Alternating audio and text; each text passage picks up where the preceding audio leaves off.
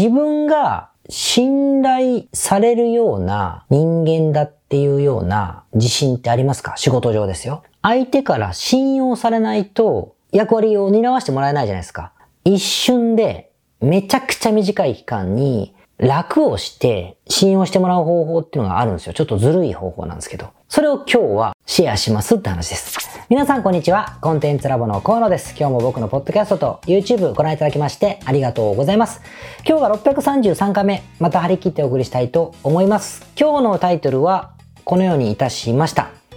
ビジネスで相手に一瞬で信頼してもらう方法ということでございましてですね。皆さんどうでしょう？あの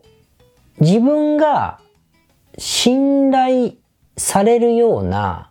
人間だっていうような自信ってありますか？仕事上ですよ。ちょっと言い方を変えます。えー、どういう人を今日対象に話したかったかというと、そんなふわ、全体的な話じゃなくて、もっとピンポイントなんですよ。例えば、えっと、あなたがコンサルティングとか、コーチングの仕事をしているとか、もしくは、誰か、誰かとビジネスパートナーになりたい。ジョインしたい。その人の、ジョインして、相互に能力を補完し合ってビジネスと立ち上げたいから、ジョインしたい。参加したわけですよ。自分もそれ入らせてって。役に立たせてみたいな。ここでビジネスをジョインしたいとか、もしくは、えっと、誰かの商品の売上アップを受けるたい。つまり、独占契約が欲しいから俺に売らせてくれ、私に売らせてくださいとかね。もしくは売上を私が上げるために、業務委託で入りましょう、成果報酬くださいかもしれない。えー、独占契約をもらって、販売店としてたくさん売ってあげるのかもしれないけど、そういうふうに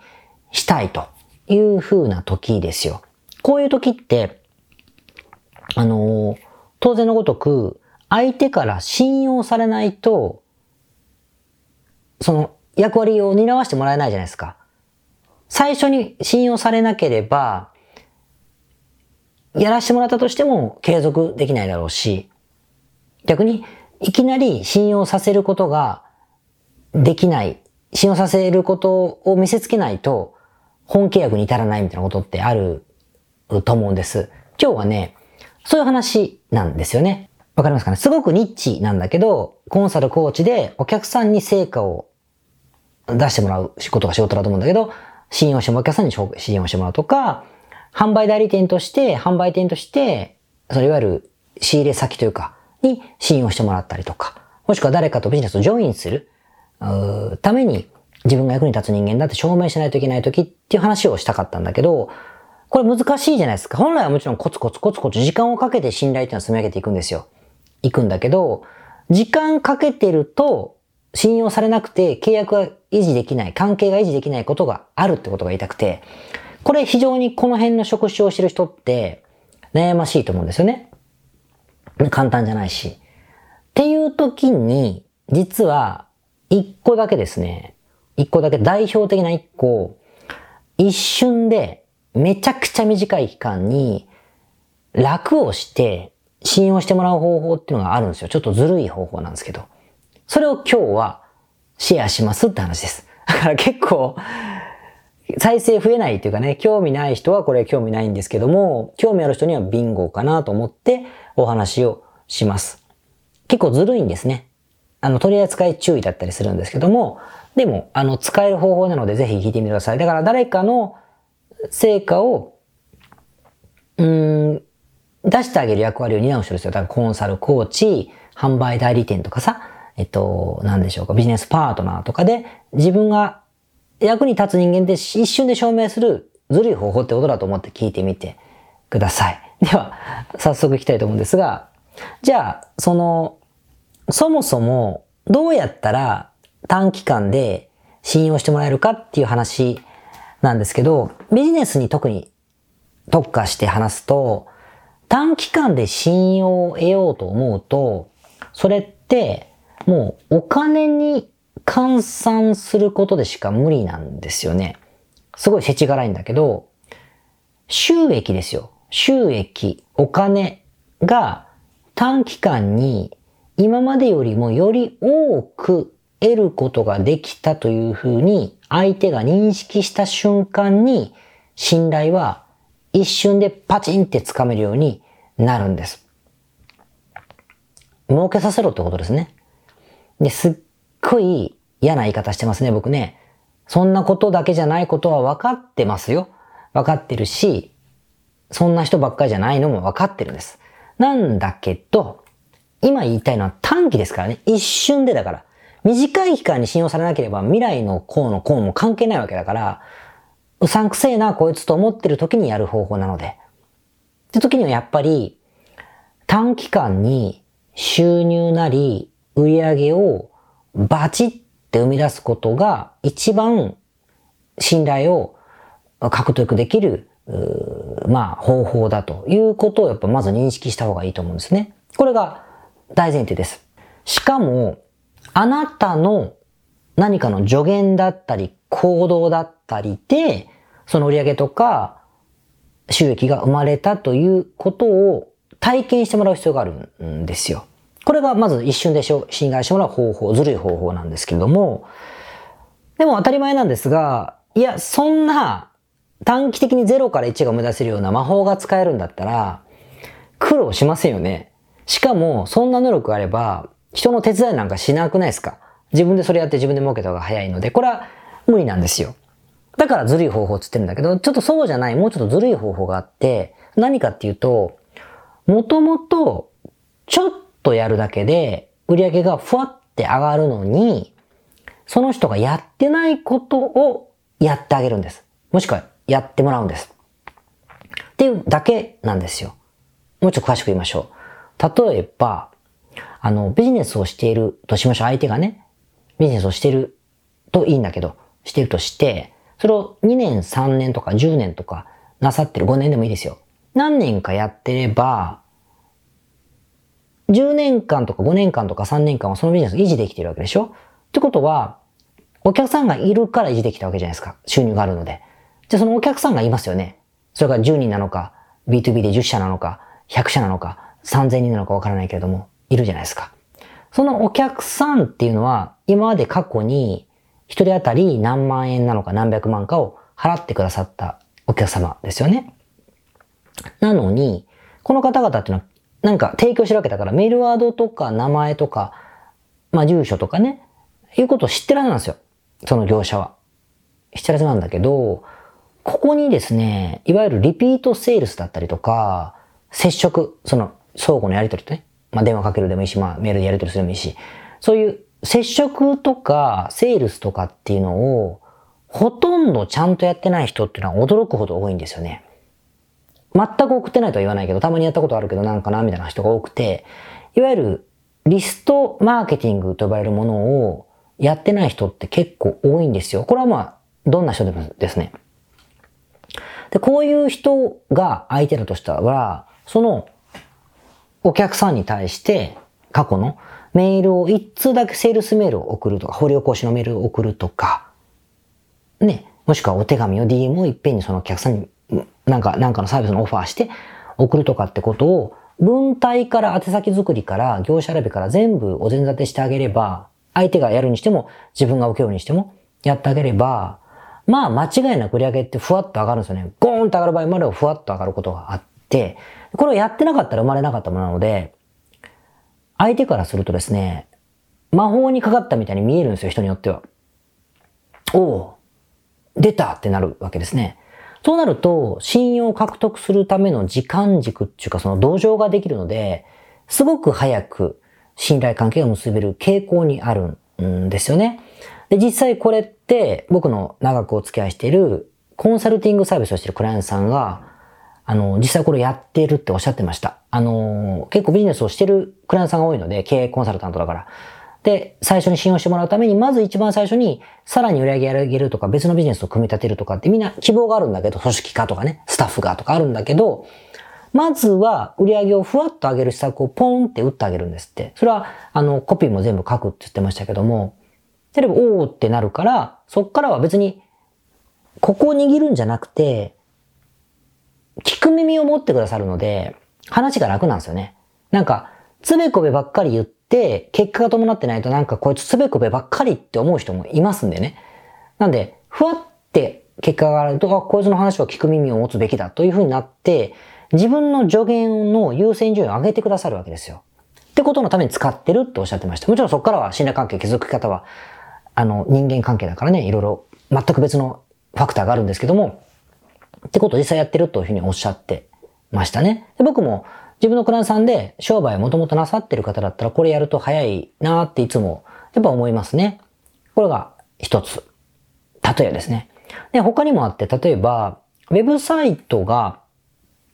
あのー、すごくしっかり作ってあって、えー、その方が、まあなんだろうな、ネットショップだとしましょうか。ネットショップしてると。例えば EC サイトでもいいし、あの、普通のウェブサービス、何かを自宅サービスでもいいんだけど、ウェブサイトがありますと。でそこにアクセスを集めていて、これは広告もちょっと使ってて、オーガニックの検索からのアクセスも結構あると、ソーシャルはちょっとだけあるみたいな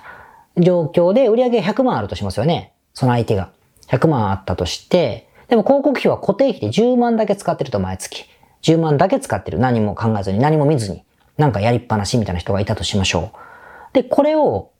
データを見てみたとしましょう。データなんか見てない人だったとしたら、データをちゃんと見たら、実はオーガニックアクセスとかソーシャルアクセスってほとんどなくて、こう実はこの広告の10万円からの売り上げが100万もあるって分かることもあるわけですよ。そしたらこのご本人の誤解があって、広告ってもう絶大な効果を生んでるわけですね。ロアスが、あの、1000%がね、10万かけて100万売れてるんで。これすごいことだと思うんだけど、なると、この広告費をぶっちゃけ、これ、これ100万にしたら1000万売れ上がることまたちょっと違うんだけど、でも、これ広告費を10万から20万とか、30万使ってもらうだけで、少なくても売り上げは2倍とかね、2.5倍とか、もしくは1.5倍とかいうふうに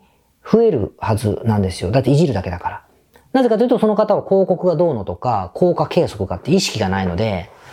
固定費だと思ってる広告費なんだけど、ちょっといじったら0から1をパッて埋められてみたいに見えるじゃないですか。ってなるとやっぱおってなるので、これをやった本人とか、助言した本人っていうのは信用されやすいだろうなっていうふうには、あの、なるわけですね。とか、あとなんだろうな、えっと、例えばこ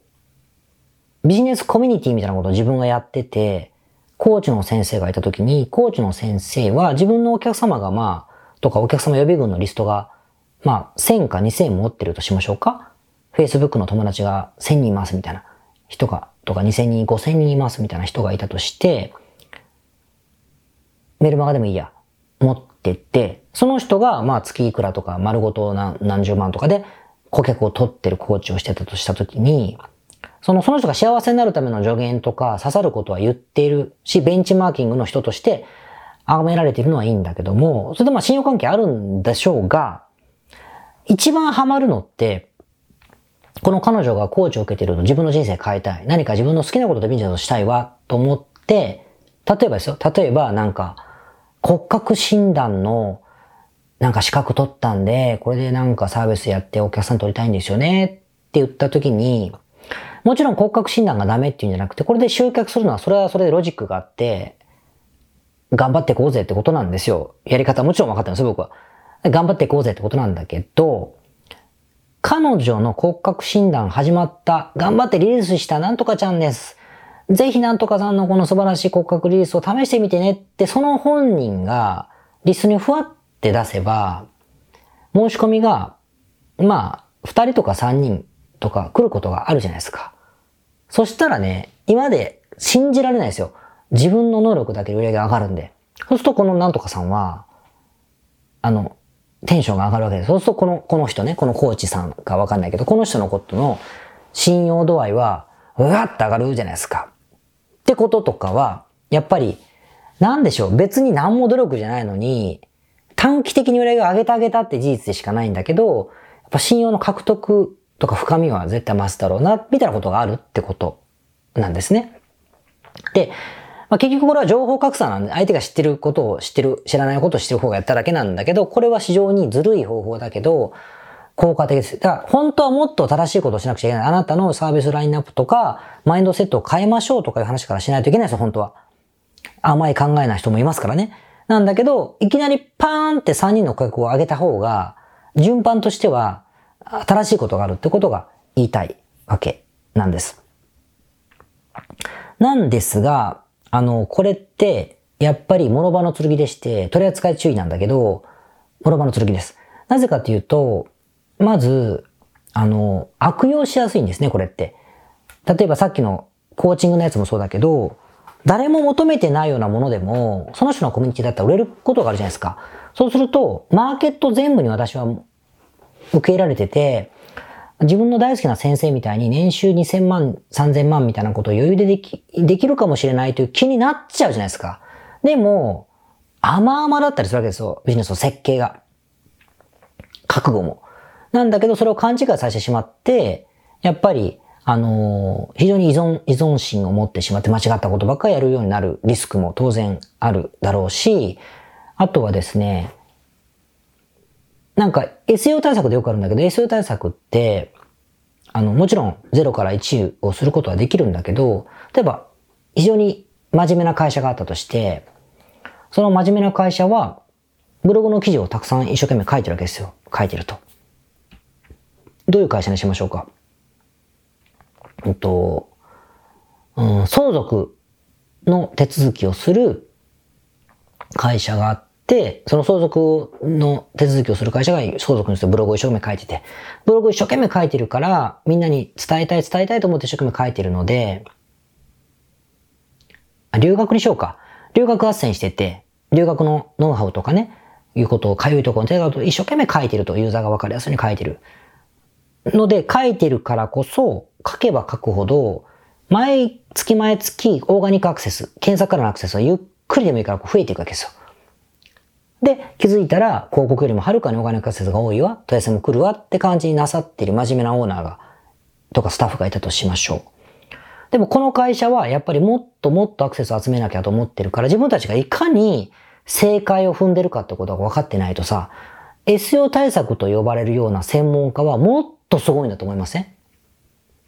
ですよね。でも、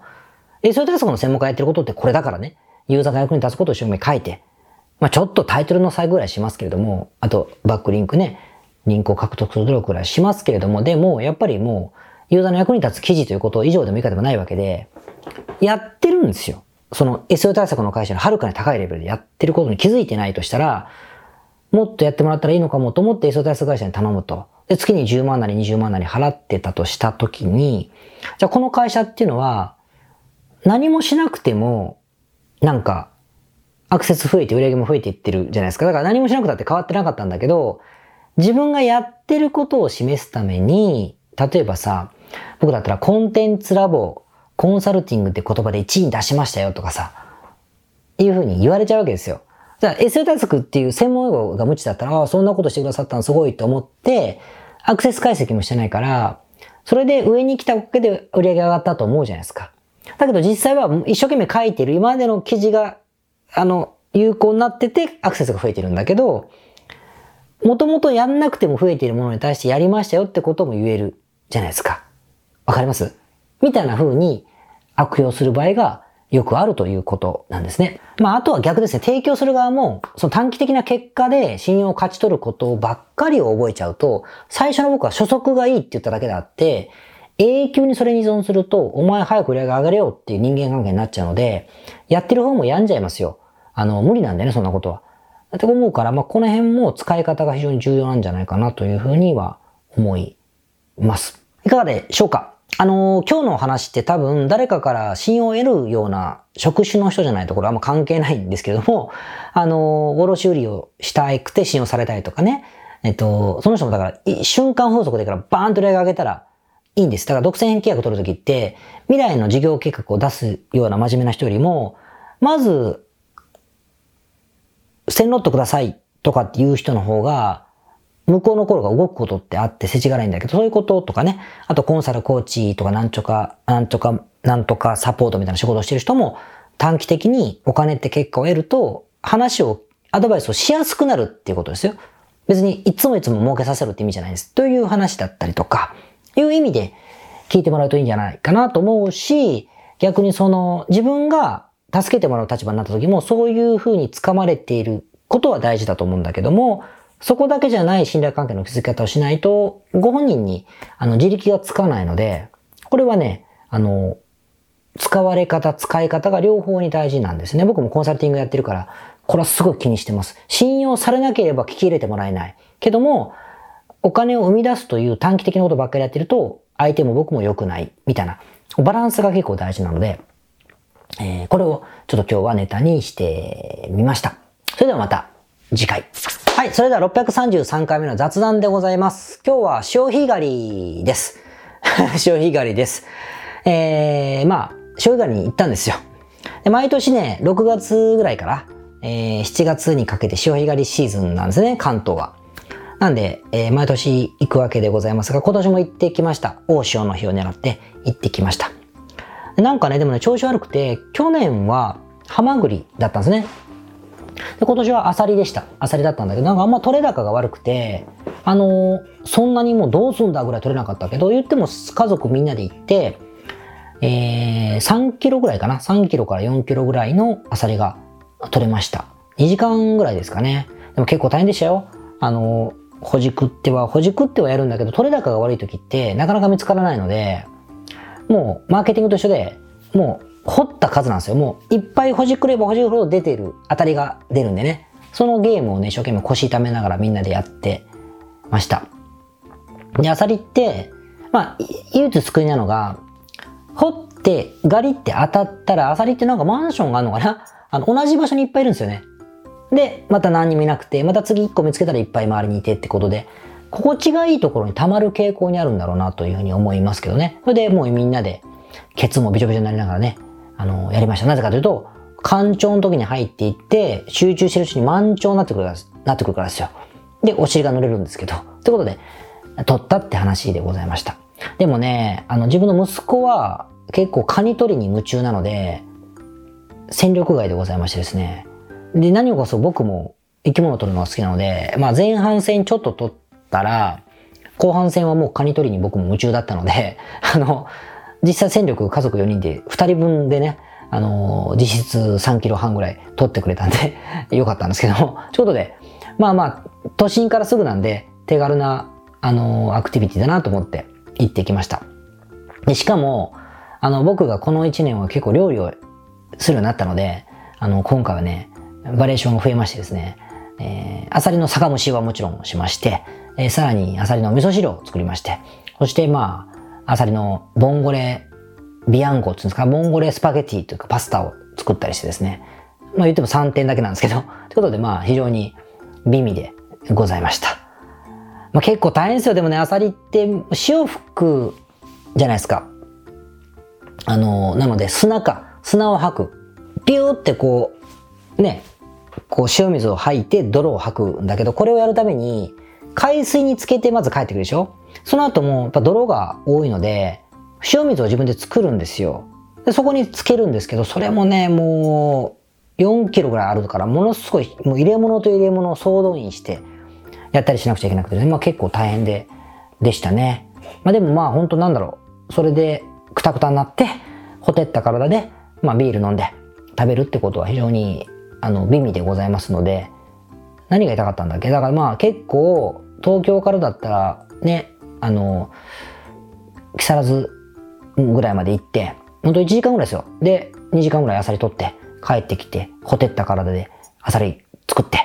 まあ、ビール飲むみたいなことでね、非常に手軽なアクティビティだってことは言いたかったんですけどね。ということで、あの、東京にいらっしゃる方っていうか、あの、日本にいる人しか無理だけど、あの、おすすめで行ったことなければぜひ一回行ってみてください。ではまた来週。皆さんこんにちは。コンテンツラボの河野と申します。この YouTube チャンネルをご覧いただきましてありがとうございます。え普段は在住の起業家の皆さんにインターネットを使ったビジネスのサポートをさせていただいております。これまで、え約3000人の方々のビジネスのサポートを行い、すべてのクライアントさんの売上総額は300億を超えているぐらいだと思います。えこのチャンネルではそんな経験をもとにインターネットビジネスもしくはインターネットを使った起業について、え詳しく役に立つ情報をお送りするように心がけております。海外においての事例もとても豊富に含んでいますので、日本の方にも適用できることがとっても多いと思っております。ぜひチャンネル登録をして配信をご覧になってみてください。ポッドキャストをお聞きの皆様、こんにちは。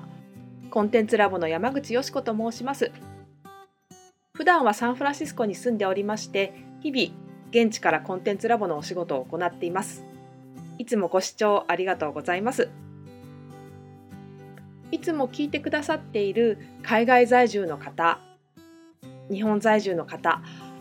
起業して制約のない自由なライフスタイルを実現したいと思っていませんか？今日はそんな皆様にですねお知らせとお願いがありましてこんな風に最後にお邪魔させていただいています。そのお願いというのはですねコンテンツラボのコンサルティングサービスについて知っていただくということです。で、あのー、番組の中でも河野が時々メンバーさんと呼ばせていただいていることがありますのでご存知の方も多いと思います起業前の方にはビジネスプランを一緒に考えることから始め起業後の方には集客組織化異業種展開。だったりはたまたお金の残し方とかそして望むライフスタイルの実現というところまでですねメールやオンライン通話でのコンサルティングのほかに学べる仕組みとしてあの定期的に私たちの方からコンサルティングを受けていただいているメンバーさん用に教材をあのお配りしたりですねあと世界各地にお住まいの起業してビジネスの広がりを目指す日本人の方同士とつながれる仕組みを取り入れたりといったコンサルティングやコミュニティ参加が全て入ったサービスになっております。私たちのクライアントさんは7割が海外在住者在住者さんでですね3割が日本にお住まいの方です。これから起業したい方。すでに起業している方。あとはあの起業して少し時間が経ってもうあの成長期に入られている方。皆さんそれぞれあのビジネスのステージはそれぞれですけれどもとても刺激的にご一緒させていただいています。でよく聞かれるのですけれども海外在住ということにかかわらずですね私どもでは日本にお住まいでビジネスを展開している方とかあの起業計画されている方にもお使いいただけるコンサルティングサービスとなっていますのでご安心ください。起業前、起業後、日本、海外とか関わらずプロフェッショナルな支援やコミュニティ参加でもっともっと成長したいとお考えの方におすすめのコンサルティングサービスとなっております。であの知っていただくことがお願いだったのですけれどもここからは皆さんにあのまた別のお知らせになりますがご興味がある方のために河野が世界各都市で実施して大好評をいただいているネット企業ビジネスセミナーを無料で公開しています。まだ何をしていいかわからない方にはどんなビジネスをするべきかすでに何かを始めている方のためにはどのようにビジネスを成長させるのかといったような濃い内容をですね4時間以上でとても詳しくお話ししています。もちろんあのコンテンツラボの強みとして今まであの一緒にサポートして大きくなってきた実際起業されている方たちの生の声も聞けてしまう貴重なものになっています。そしてさらに特別に今回取り下ろした「How to」というものを含めた実践編のセミナーも特別にご覧いただけるようになっております。ネットショップを始めてみたいとかサービス業をしてみたいコンサルティングやコーチング業をやってみたい自分の持っている情報を売ってみたいなどですね全てカバーしている動画セミナーになっています。で先ほども申したように視聴は無料となっておりますので